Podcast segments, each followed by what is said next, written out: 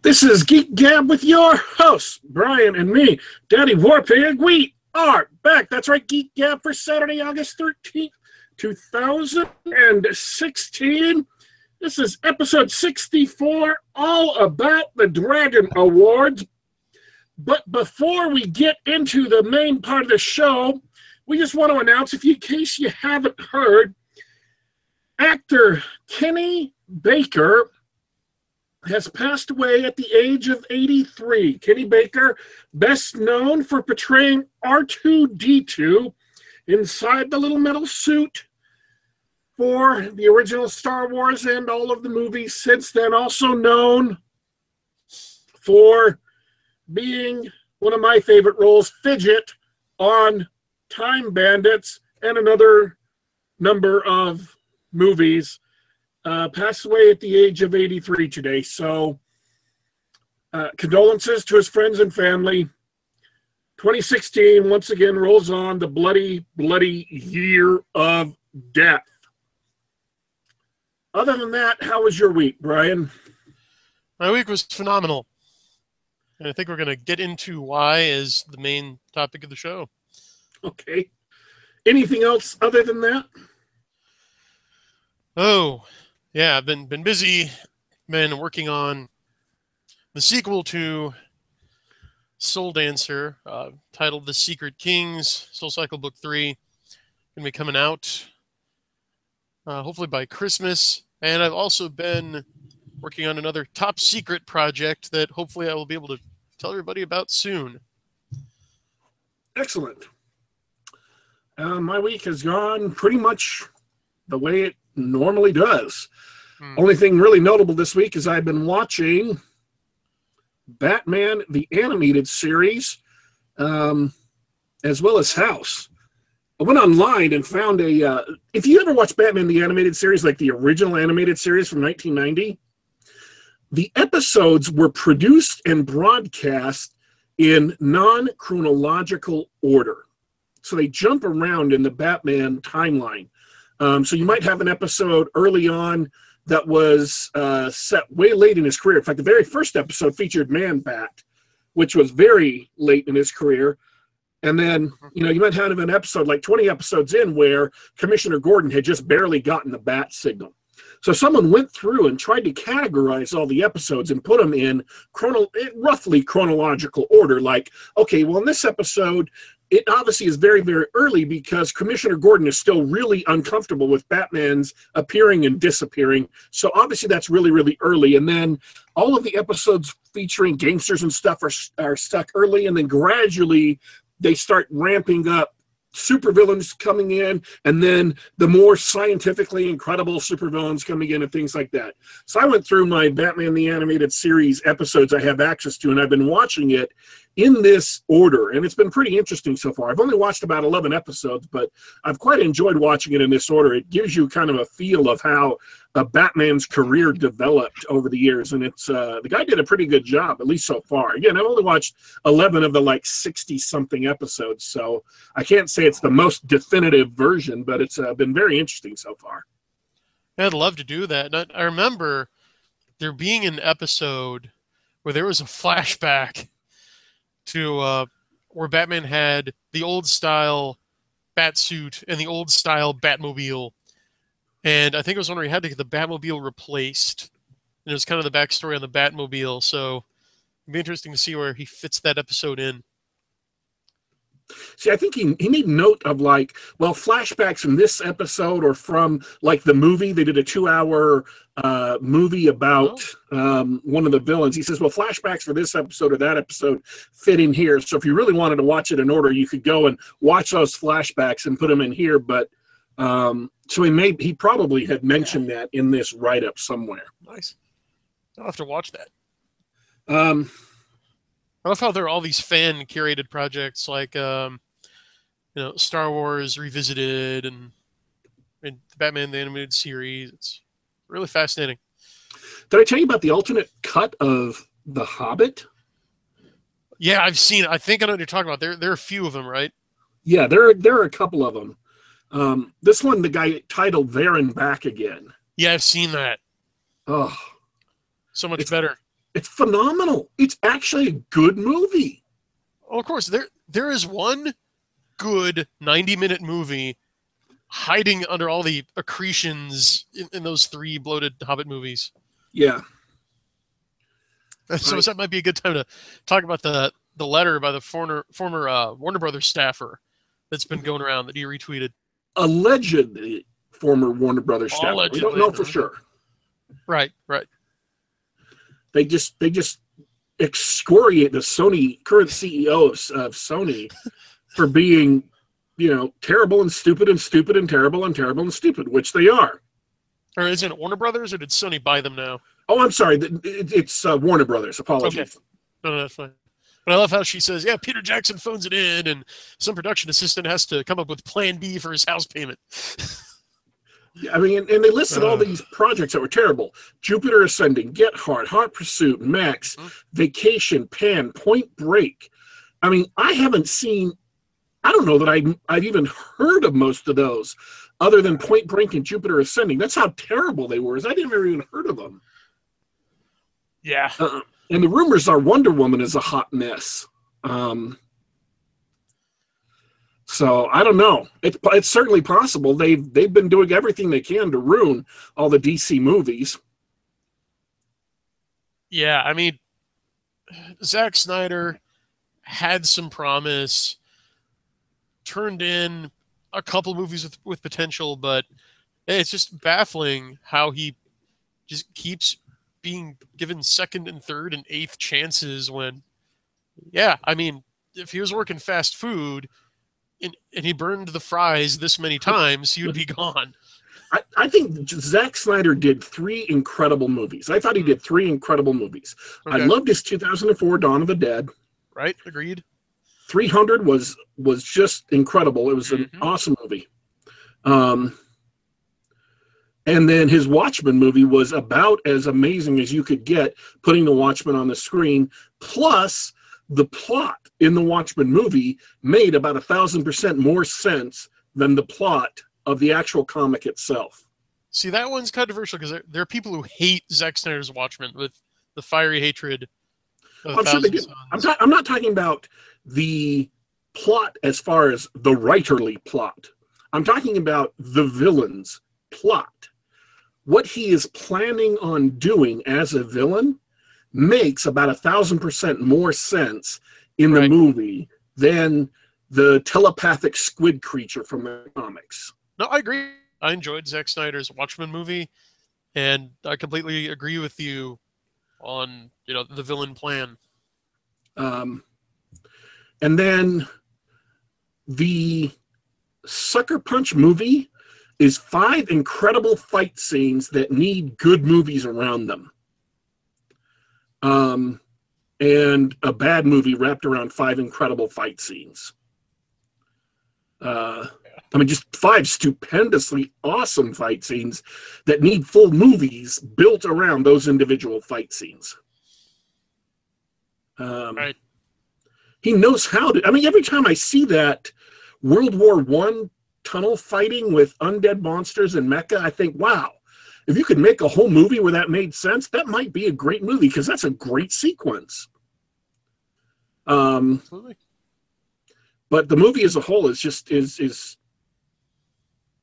it makes absolutely no sense at all no sense at all and everybody who tries to make sense of the movie has a different answer because it is impossible to make sense of that movie on any level whatsoever you cannot make coherent logical sense of the movie um, Okay. And I haven't seen it. Listened to pretty extensive reviews, and that that jives with what you're saying. have you watched sucker punch have you seen the movie No. Oh, okay. Well, then you just have to take my word for it. It's impossible to make logical sense of the movie. No, Whereas, do. You're not the only one saying that, so I believe you. whereas if you take something, because there are people who allege that you can make perfect sense of Sucker Punch, but every single one who alleges that makes a different movie out of it, which indicates to me that none of them know really Right. what's going on. Right, it's just like when you get people to come up with theories for various David Lynch movies, like Yeah. Like Lost Highway, which I actually do believe just is a straight coherent narrative. Is just um, it's told starting in the middle and it kind of wraps around. Like there's a there's a story I heard from a, a movie buff friend of mine. So again, you know, take this with a grain of salt, but that uh, Lynch was agonizing over the Lost Highway script, and he stopped into a local dive bar, you know, near the studio to try to work on it, and was literally sketching out an outline on a cocktail napkin, and you know this random barfly next to him looked over, and was like, "Hey, what you doing?" And he explained, "I'm trying to write this movie script. I just can't get the story to work." He goes like, "Oh yeah, let me see." He picks up the napkin, stares at it for about 30 seconds. He's like, "Oh, here's what you need to do," and then folded it into a tube so that the ending and the beginning touched. and the story goes that Lynch just stared at it, picked up his and the guy's tab, went back home and finished the movie. I have no idea if that's true. I've never heard that before.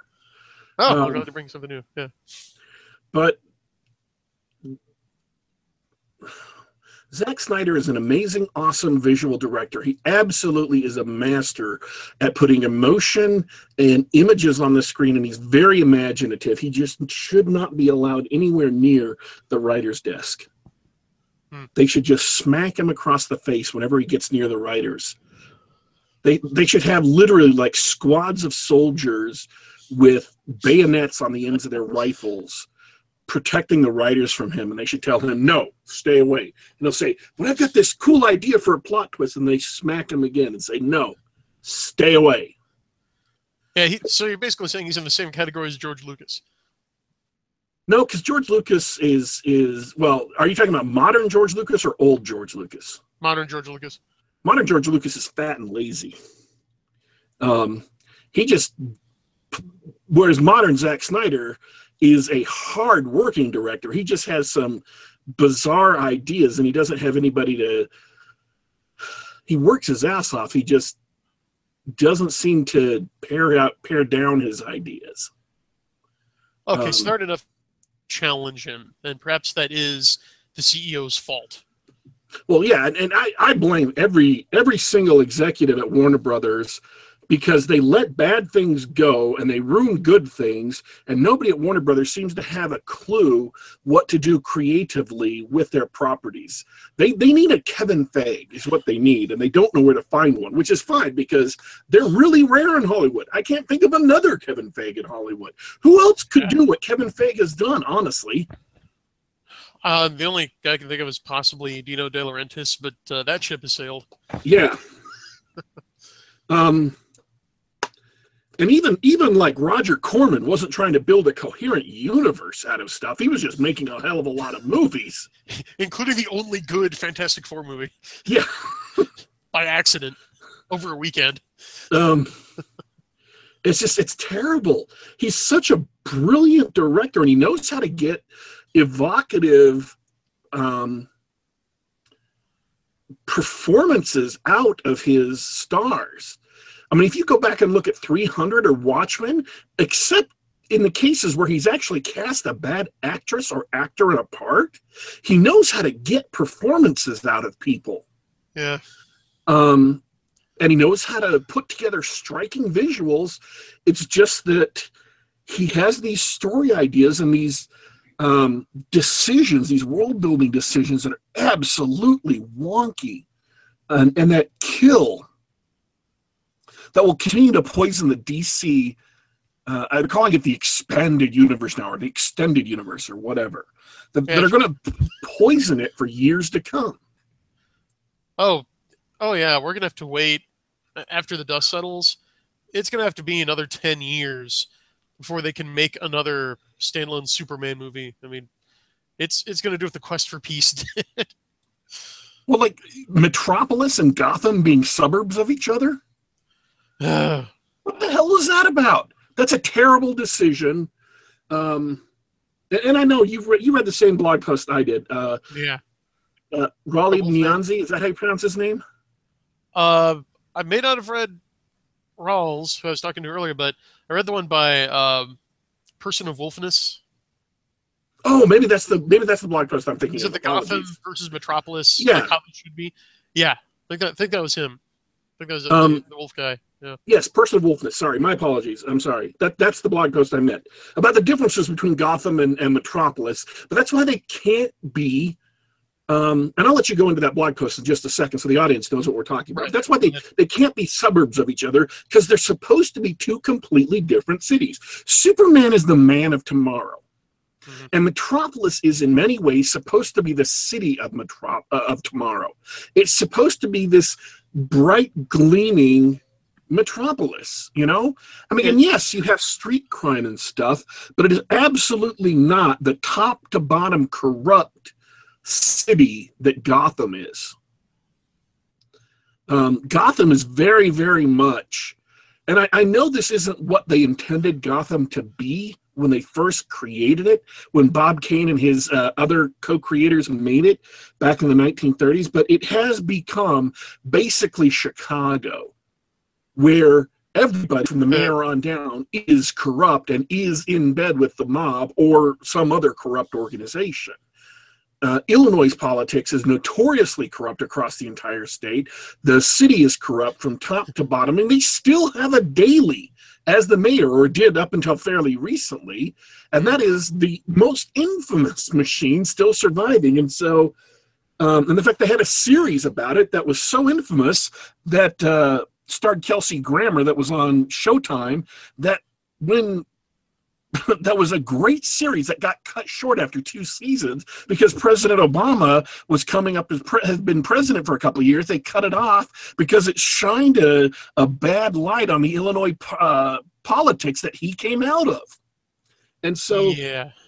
that's what Gotham has to be. And I can't remember the name of that series. I apologize. If I could remember the name of the um, series, but it's about the mayor of Chicago and how much power he has and how corrupt he is and how corrupt all these other aldermen and how these other um, politicians are and how in bed with the mafia they are and how in bed the whole state organization is. And that's what Gotham is because that's what Gotham has to be. Uh, but Metropolis is that gleaming city of tomorrow, and they can't be suburbs of each other. It's just a stupid decision. It is, and and I can wholeheartedly second what you said, because I, I don't care who knows it. I'm in Illinois right now. I'm talking to you from the People's Republic of, of Illinois, and it, it's interesting that uh, Gotham is turning into Chicago's. Chicago turns into Baghdad, but no, seriously, um, yeah, Bradford Walker in the chat correctly pointed out that everyone outside of Cook County, Illinois, hates Cook County, Illinois, and yes, I, I often have tried to start the petition to dig the moat or just start at the Lake Michigan shoreline, just dig a big trench all the way around Cook County, kind of just kick it off in Lake Michigan, and forcibly force it to secede from Illinois. And that would make Illinois a red state overnight. The show was called Boss, and it was on Yeah. the Starz Here. Network. And it lasted for two seasons, and it was a brilliantly done show, impeccably acted, just absolutely incredible. Um, and it very much showed that corrupted side of Chicago. Yeah, and I, I think the trend started when Nolan decided to shoot here for Dark Knight, because most of Dark Knight was shot in Chicago. Well, I'll be I'll be honest, I always thought that Gotham was supposed to represent Chicago just because of the mob. Um, and, and I That's know that back in the 1930s, New York City was the mob town. I mean, and that's what The Godfather is all about, right? And even up into the 1980s, you had um, Gotti and the five crime families and all that stuff. But it, it always seemed more Chicago to me than Metropolis. Metropolis always seemed like New York, Yeah. and Gotham always seemed like Chicago to me when I was a kid. Well, I mean, you're talking to a guy who actually had a relative back in the 30s who was murdered by the mob and found butchered in a dumpster in Chicago. So you know whereof you speak. It's uh, yeah, it's because the Chicago outfit was a different animal than like the five families of New York, and we could get into that at another point. But yeah, it, it is more like the way that the mob is portrayed in Gotham City. I mean, look at like the uh, the meeting of the crime families at the beginning of Dark Knight, right? It's very cosmopolitan. You know, it's Yeah. yeah that that is definitely more like Chicago style organized crime and politics. But uh, Yeah, I I remarked on Twitter that uh, Wolfman's blog post was the best write up on Metropolis and Gotham that I had read since the DC Heroes third edition source book, where DC brought in some of their biggest talent, like Denny O'Neil and like Neil Gaiman, to fill in some of the, the background material for the game setting. And there's an essay on Gotham and an essay on Metropolis. And at least at this point in time, circa 1993, when the book came out, came out around about the time of the death and return of Superman, the edit- editorial take on those two cities is that Gotham is basically like the the megalopolis that New Jersey never had. It's like if Chicago had been relocated to Jersey. And then Metropolis is based more on Toronto, Canada. Gotham is blue collar crime, Metropolis is white collar. Gotham is dirty and dark, Metropolis is gleaming and white. And both of them have street crime, but Gotham is a lot darker and more personal and mobbed up. It's a lot more gothic, which is appropriate for the name. Yeah, oh, here we go. Well, really, really quick. Bradford says Gotham is New York City at night. Metropolis is New York City in the daytime. Yeah. But, but go ahead, go on. No, that that was it. I mean, you just have to look at the respective, you know, rogues galleries for for Batman and Superman. Gotham is very much a a low powered city. It's it's street level crime. It's not a Superman you don't need Superman to patrol Gotham. Um, right. So, all right, but, but but the point, bringing this back to the original point, which is that one decision to put Gotham and Metropolis across the bay from each other, ruined Metropolis, ruined Gotham, and it's going to be a bad decision that Zack Snyder made, which is going to haunt the DC EU for uh, until they decide to reboot the whole smash.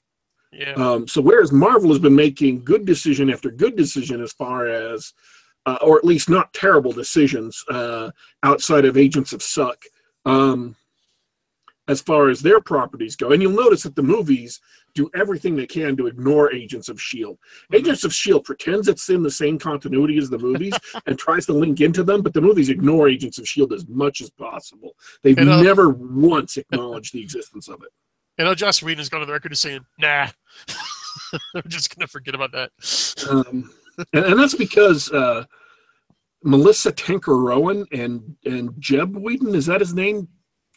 Um, they're they're terrible. They they just they make bad decisions. They make worse decisions than Zack Snyder, in my opinion. Um, oh, but uh, he's made a bunch of bad decisions that are a bad foundation for the entire DC extended universe, and it's going to haunt them for years to come. All right, let's move on to the Dragon Awards, which.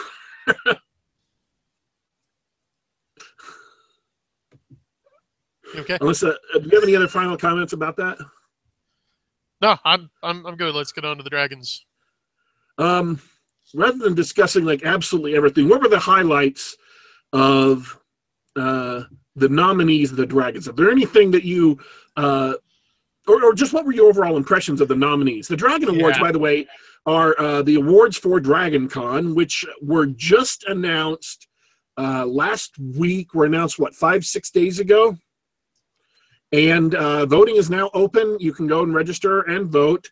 Um, and there are 14, 15 categories, including uh, Best Sci-Fi Fantasy Miniatures Collectible Card Role-Playing Games, Best Sci-Fi Fantasy Board Games, Mobile Games, PC Console Games, Movies, TV Series, Graphic Novels, Comic Book, Horror Novel, Apocalyptic History, Fantasy Novel, uh, Young Adult Middle Grade Novel, Fantasy Novel, and Science Fiction Novel. I took those in reverse order because I just wanted to show you that they fully support all things Fanish, whereas that other award, the older award, the SuckJuss Award banned video games, even though video games technically met the requirements for best associated work. They banned anyone who nominated them this year. Never announced that they were going to do so. They just decided to do it, which meant all of my nominations for I nominated by the way, Fallout 4 for a Hugo this year. They just decided all arbitrarily to ban it. So if you want to talk about an award that is in line with what real fans, what media, real fans are really watching, are really consuming, really love, the award that allows you to vote for fantasy, board games, collectible card, miniature, role playing games, console games, mobile games, movies, TV shows. That's the award that really represents what the fans love. Whereas the award that decides to shit all over video games doesn't. I bet you money, and I don't, you'll be a sucker to take me up on this, but if you want to, I'll happily take your money, any amount you want to name. I bet you money more people play Fallout 4 than have ever read the novel that wins for best novel for the Hugos this year. Oh, without a doubt. And that's my take on it.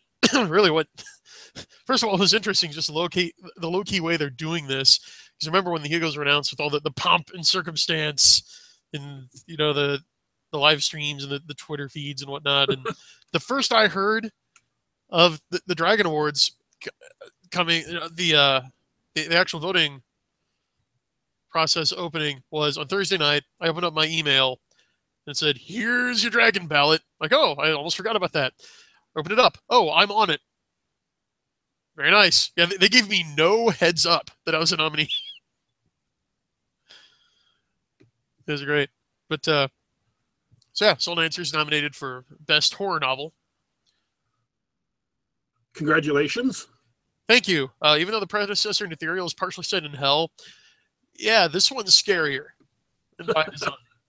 and also, it means I, I got to thank uh, Russell Newquist, my good uh, buddy and fellow author and publisher out there, who uh, made me amend my blog post announcing that Soul Dancer was eligible. It's like, no, you do not want to slot it into the fantasy or sci-fi category because it'll be up against John C. Wright and Larry. Go for yeah. horror. Yeah. Like, oh, and and um, Jim Butcher's uh, Aeronauts Windlass. That was a tough one in Best Fantasy Novel. Son of the Black Sword and the uh, Aeronauts Windlass, Butcher versus Correia. I, I honestly don't remember which one I voted for right now. So I remember I had, was going yeah. back and forth between those two. Oh, hey, Dornall is in the chat. Hey, Dornall. um, best sci-fi and fantasy PC console game. There was Overwatch, This Dungeon, Metal Gear Solid 5, Fallout 4, XCOM 2, Undertale. I mean, these are fairly representative of what real fans would vote for. Um, best sci-fi fantasy movie: Ant Man, Captain America: Civil War, Crimson Peak, which I didn't see, The Martian, Deadpool, Star Wars Episode Seven: The Force Awakens. I saw all of those except Crimson Peak. Um, sci-fi fantasy TV series: uh, Dead, Daredevil, Doctor Who, Game of Thrones, Outlander, The Flash, Jessica Jones, Expanse. Um, Look, I mean, here, here's my these, takeaway. Yeah, go, go, go ahead these awards clearly represent mm-hmm. what fans really watch, what fans really read. Just read through them. And these really do represent what the fans of science fiction and fantasy, not the capital F fans, but what real fans watch and read. Yeah, the, the Dragon Ballot alone has definitively nuked the Chorf argument that the Hugos in any way represented the will of greater fandom. Just this is what you get when you have an actual People's Choice Award and let anyone vote. Yeah. Okay. And look how much it look how closely it resembles the Sad Puppies reading list. Like it's almost yep. verbatim. and it's not because the Sad Puppies rigged the dragon somehow. That would have been far beyond our power. It's because the puppies were right about they were telling the truth the whole time about wanting the awards to reflect the popular zeitgeist. And surprise, surprise, when Dragon Con actually opens up an award to let anyone vote, that's what you get. Yep. I'm excited for the Dragons. I'm happy. It is not an award that's designed to allow a small clique to control it. It is the Anti Click Award. It is not an award that's designed to be just a captive of a teeny tiny audience of a, you know, 4,000 people at one, you know, dying ring of conventions. It is truly a fan award by the real fans of science fiction and fantasy. These are not people who spent 20 years talking to each other.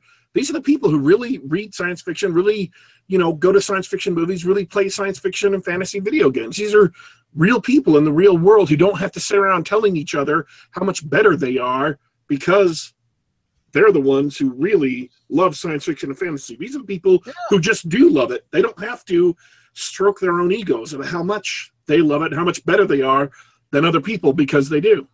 And you know what? There's there's some SJW picks on there. There's some stuff that's popular with the Chorfs, and that's fine because they are a part of this whole big tent. But sure, they if you look at it, it's like one every other category.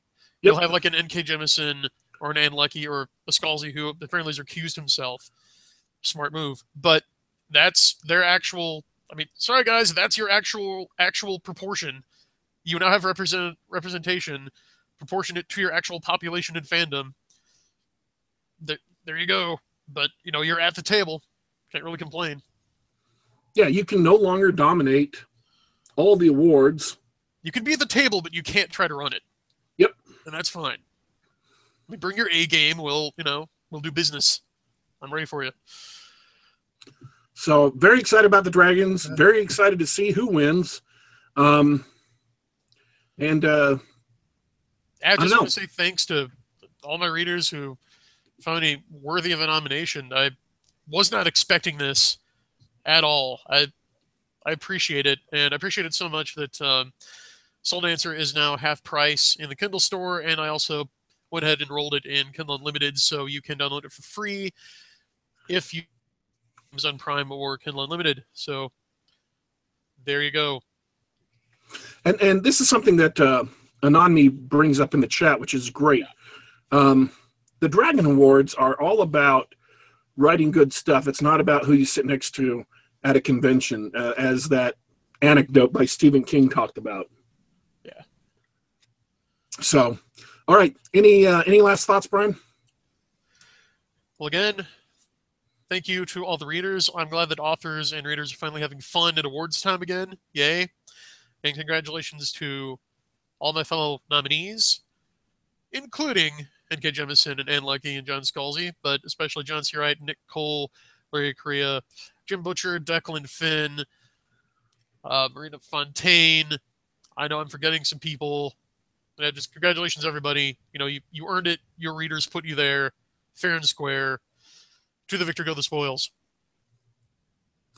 Uh, my last thought is I just want to thank, thank the Dragon Awards for uh, starting real awards for real fans um, and moving beyond the time when a small clique of people could claim to be representing everybody in the world while trying to exclude everybody in fandom except for themselves. All right, folks.